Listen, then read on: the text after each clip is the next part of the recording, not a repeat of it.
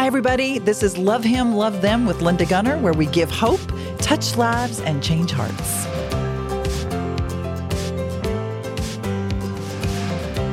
Everybody, it's Linda Gunner back again with the ideal ordeal and then the new deal. Do you guys remember that?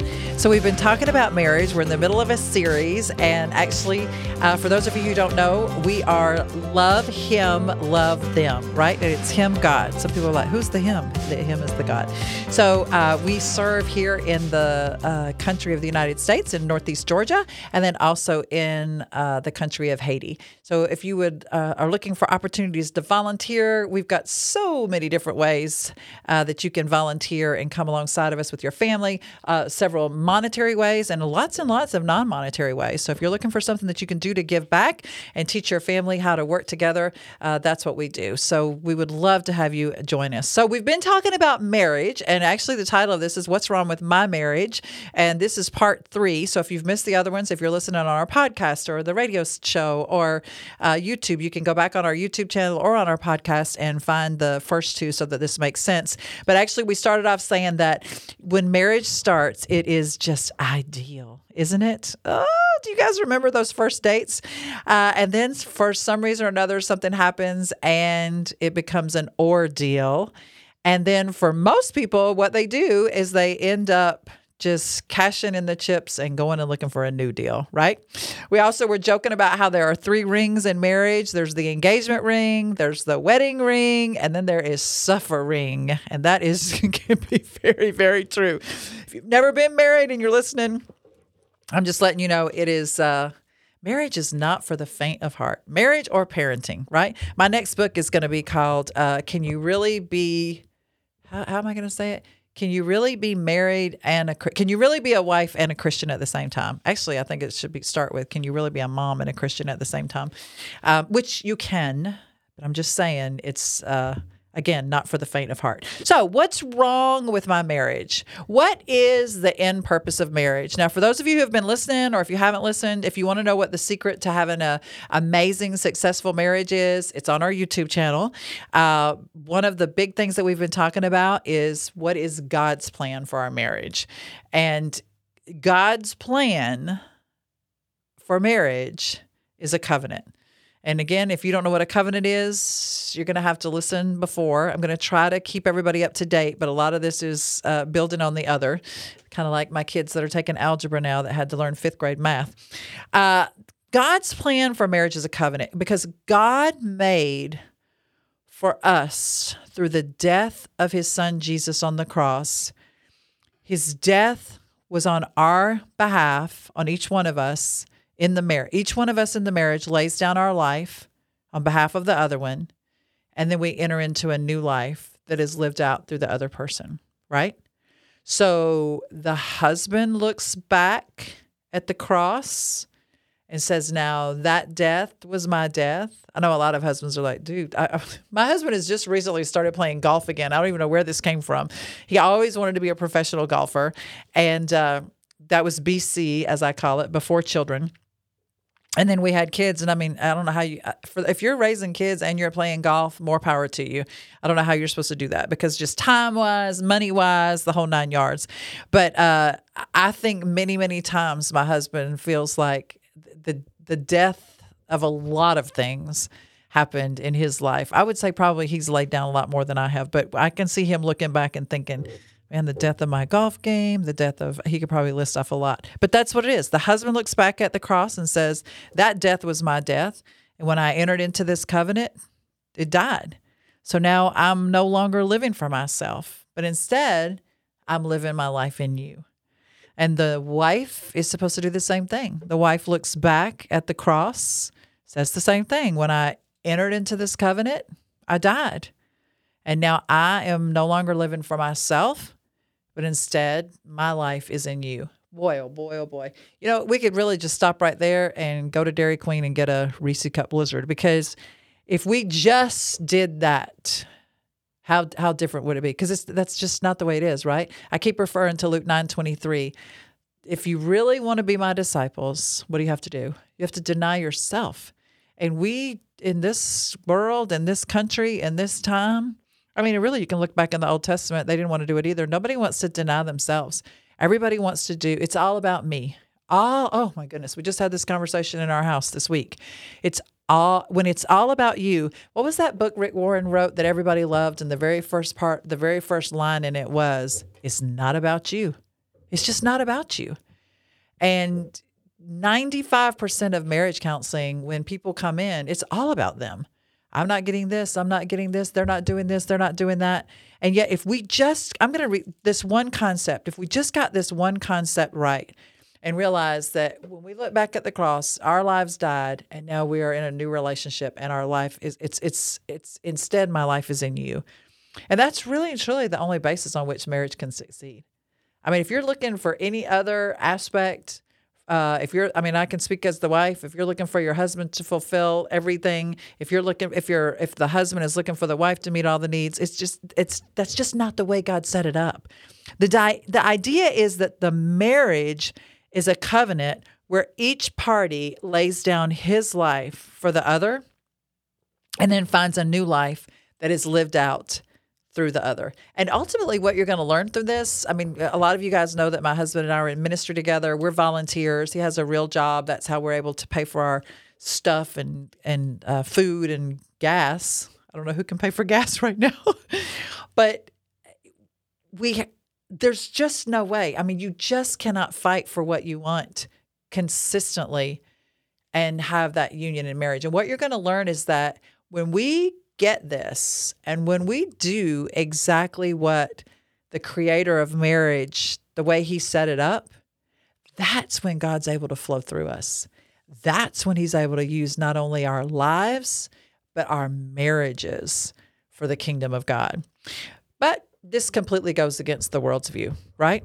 Uh, have a good friend that's got a, a, television show called The Christian View, and we're constantly talking about the differences between the view and the worldview and the Christian view. But the worldview is, you know, what can I get? What, what's in it for me? There's got to be something in it for me, and if I'm not getting what I want out of this, I'm out of here. I mean, I hear that all the time. Uh, she, she's not going to do this. She's not going to do that. I'm gone. If he doesn't do this, if he doesn't change that, I'm gone. Which has, and usually it has absolutely nothing to do with anything that has anything to do with the commitment to the marriage. It's uh, just doesn't. There has to be a radical change in thinking for the man and the woman or the couple together that want to make their marriage succeed. I mean, there just does. And to be very honest with you, the real radical, the main number one radical change that has to take place for a marriage to succeed is that we decide that we want to obey this. Have you guys seen my new Bible yet? Do you see how it has my name engraved on it? It says Linda S. Gunner, and then in parentheses it says "fix a mess." That's my favorite verse, James James one twenty seven, where we're supposed to real religion that God Himself considers pure and faultless is this: to uh, care for widows and orphans who are in a hot mess and so that's my translation that I use. And so I remind myself from the front of my Bible every time I open it that I'm supposed to be fixing a mess, fix a mess. And we could fix uh, a mess of a marriage if we would just do what the Bible says and actually apply it. But for most people, the way they're living their lives, well, most people don't know what the Bible says, anyways. So they wouldn't know if they were doing what the Bible said or not. But for most people to make that radical change in thinking, I mean, just leave it with Luke 9 23 to just deny themselves and to, pardon me, to lay their life down for somebody else. I mean, that most people just, I'm not here, they're not hearing that. But that's how you can make your marriage succeed. So, really and truly, what is the end purpose of marriage? What is it? What is it that through marriage can be achieved that cannot be achieved in any other way. What is the whole point? What is the purpose of it? Why, why are we? I mean, is it so we can have a cute wedding dress? Is it to get the pretty wedding cake? Is it to go on the honeymoon? What what what is it? I mean, if you're married, ask yourself: Are you achieving this, or, or are you missing whatever the real purpose of marriage is? I want you to listen to this conversation. It's Jesus talking to a group of Pharisees, and it's in Matthew 19. You can turn to it if you want. Matthew 19, 3 through 6. Some Pharisees came to Jesus. They were testing him. Just you guys know if it's the Pharisees, that's not the good people, right? Of course, we, we all have a bunch of Pharisees in our lives. Uh, so Pharisees came to Jesus, testing him and asking, Hey, is it lawful for a man to divorce his wife for any reason at all? And he answered and said, This is Jesus talking back. Have you not read that he who created them from the beginning made them male and female? Ooh, girlfriend, we could just stop right here for a second and have us a little gender conversation, couldn't we?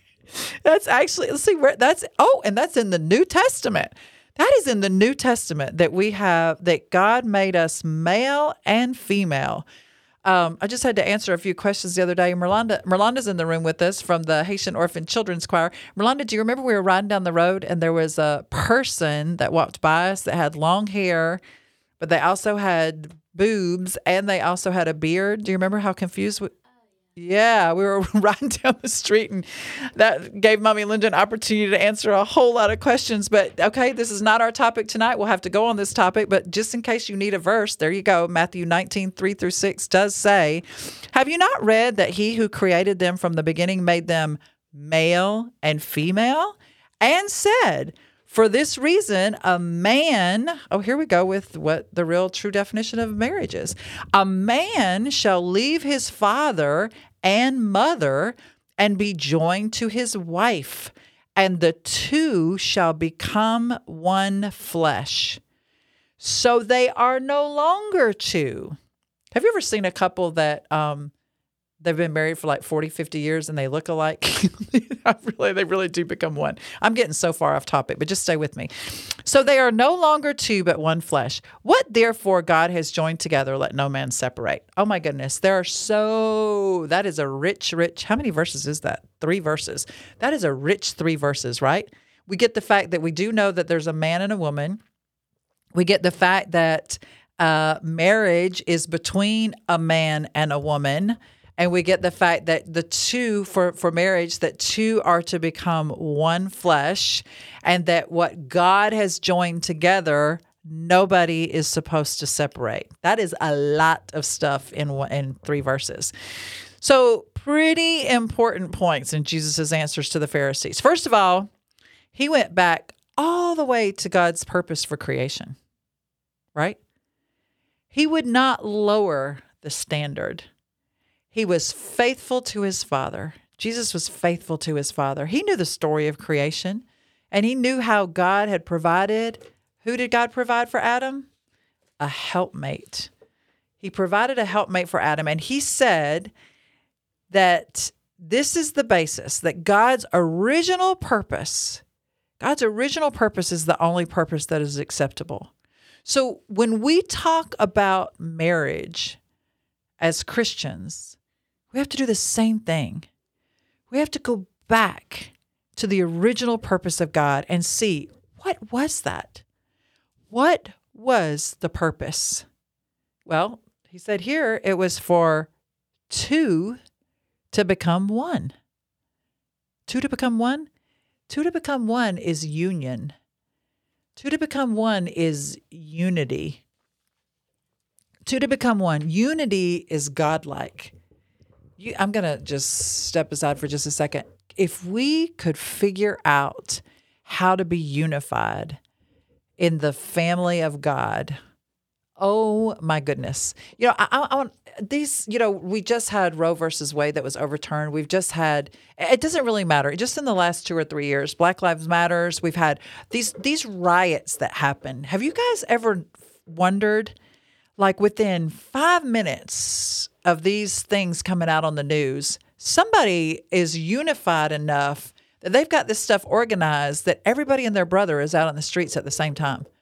How is how is it that evil is able to be so organized and unified and yet the Christian community has to argue, fuss, fight and we can't we just can't get it together to be the family of God.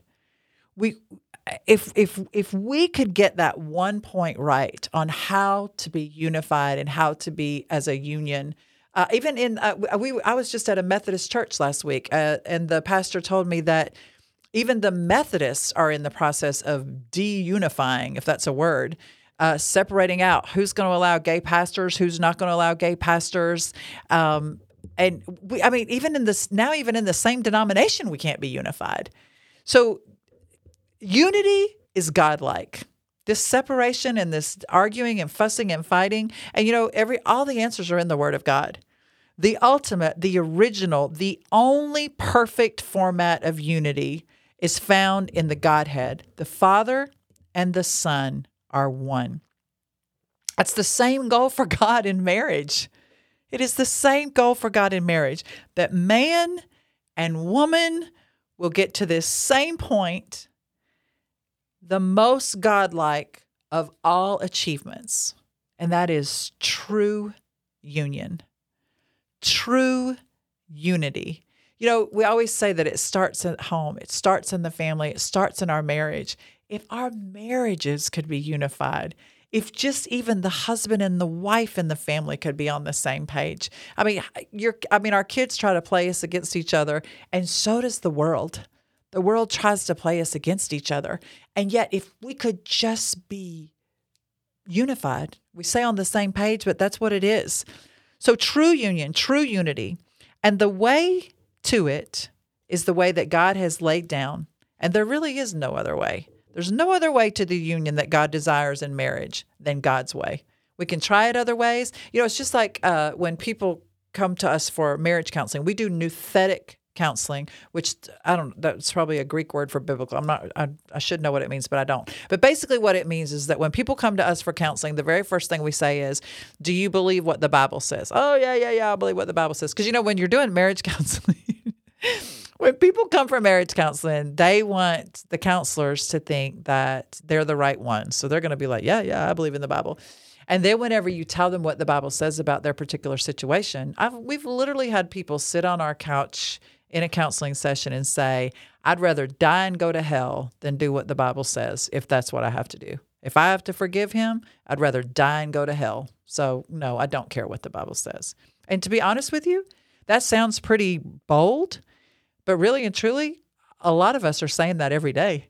We're saying that with our lives when we won't forgive, when we uh, live. Uh, Galatians five seventeen gives us our checklist of whether we're walking in the flesh or walking in the spirit. And most of us would much rather walk in the flesh and have outbursts of anger and fits of rage and bitterness and be offended. I mean, offense is the bait of Satan, and he uses it very well. Where I mean, some of us get offended and don't speak to somebody if they don't like a post on social media. It's the stupidest thing I've ever heard of, but Satan has us so wrapped around his little finger. Um, we we by simply being obedient to the word of God. Which first we have to know what the Word of God says, which means first thing is we have to spend time in the Word so that we know what the Word says. And then if we would just obey the Word, our lives would be a completely different situation. So, God desires marriage, but it's God's way, not what you think, not what I think, not what our next door neighbor thinks. That's the only way it's going to work. And the end purpose of, I mean, when you think about it, He's the one that made it. Really and truly, all if you really want to know how something works, or if you want to know the best way to use something, go find the person that made it right? That's what we Google. We Google it. And yet, God is the one who made you, God is the one who made me, and God is the one who came up with the idea for marriage.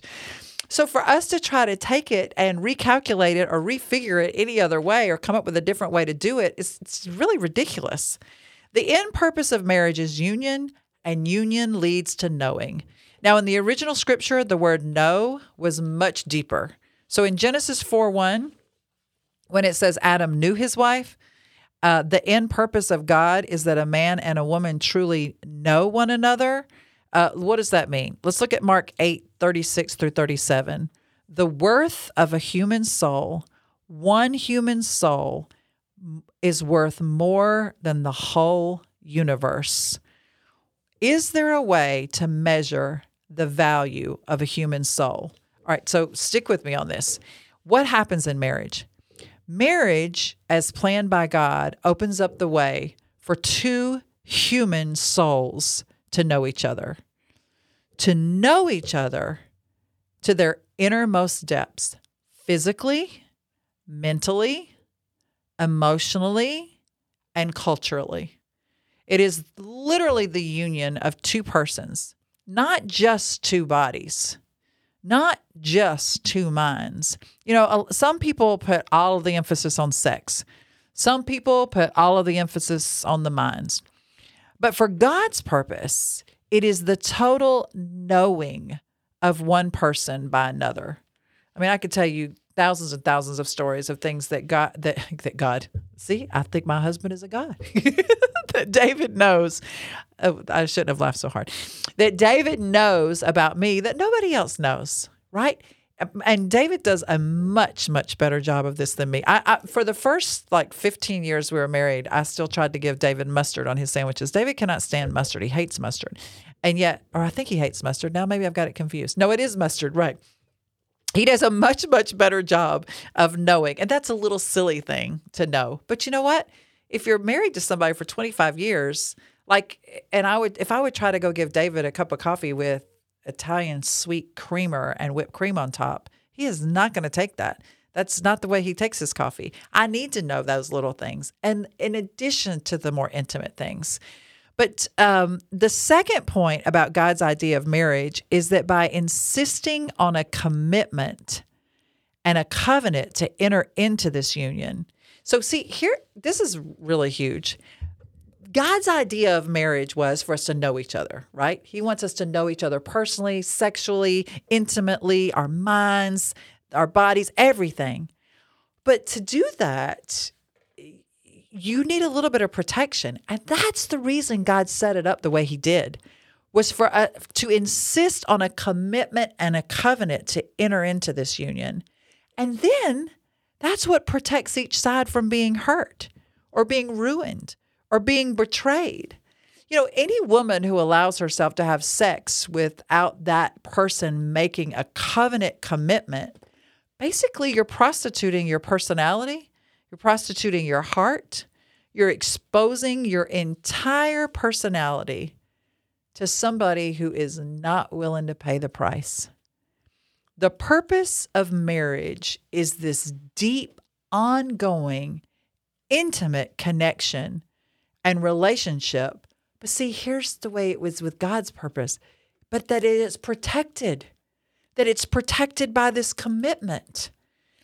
This relationship will is then able to be and should be able to continually become deeper and richer where you are continuously knowing each other when you totally know each other there actually become times in the car where you can sit for hours right and not say a word and the next thing you know you both start talking and you're talking about exactly the same thing right that's just a small small example but the gift of having someone you know and someone who knows you truly is a gift. You know, my question to you today is what is wrong with your marriage? What's wrong with your marriage? It, is your marriage a union? Are you and your husband unified? Now, I don't mean are you the same? Honey, please. If if my husband and I were exactly the same, that would be boring, right? it takes i mean most people are exact opposites so i'm not asking you are you exactly the same as your husband do you love it i mean I, I can't even think of anybody in the world that i know that is more opposite than my husband and i. I mean i use just that silly example of coffee right? I mean it, take it to anything steaks. I mean my husband wants steak with blood coming out of it. I hate blood coming out of my steak. I i mean there we cannot be more opposite. But that's a gift right? If we were both exactly the same, there wouldn't be a need for the other one. So I'm not asking you, are you exactly the same as your spouse? But what I'm asking you is, are you unified? Are you in union together? Are you in a relationship that you're a godly, committed covenant relationship where you can feel protected enough that you are able to share with each other, that you are able to talk with each other about your innermost parts, your innermost thoughts. That is that is why the covenant and the commitment of the marriage is so important because that's the protective layer that God has placed around it so that we are able to come together in so many ways, ways that then allow us to do exactly what this says, where the divorce the divorce is not even an option. You know, um, divorce is not a word that we're allowed to use. I have thought of murdering my husband before or killing him, but we're not allowed to get divorced. And I probably shouldn't say that because now I'll just tell you this: if something happens to David, you you can come looking for me, and if something happens to me, you can come looking for David because it probably it's going to be one of us.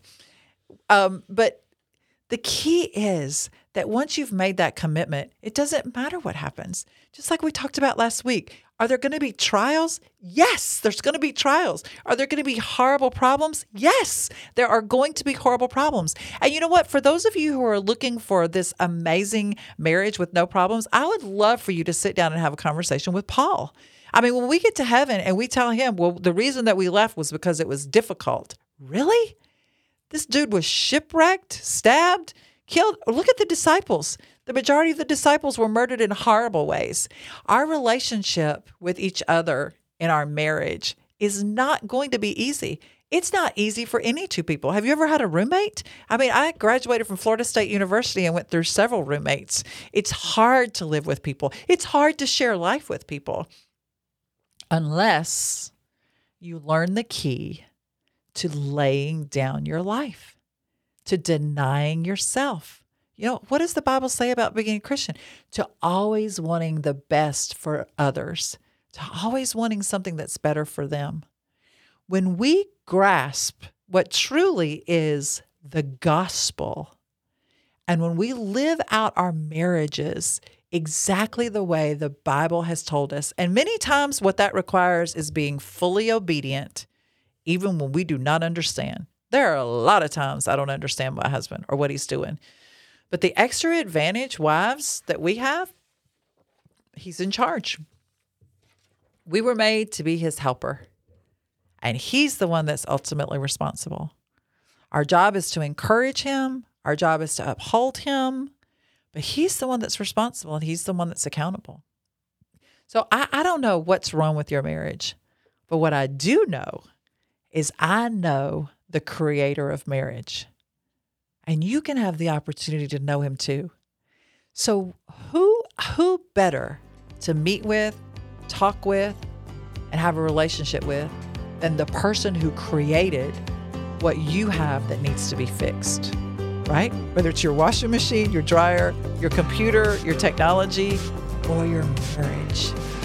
And the amazing thing is, Jesus Christ died and has allowed us the opportunity to show us how we can die to ourselves too. Lay down our lives and have marriage that is full of success. One of the key ways to have an amazing marriage is to figure out how to love Him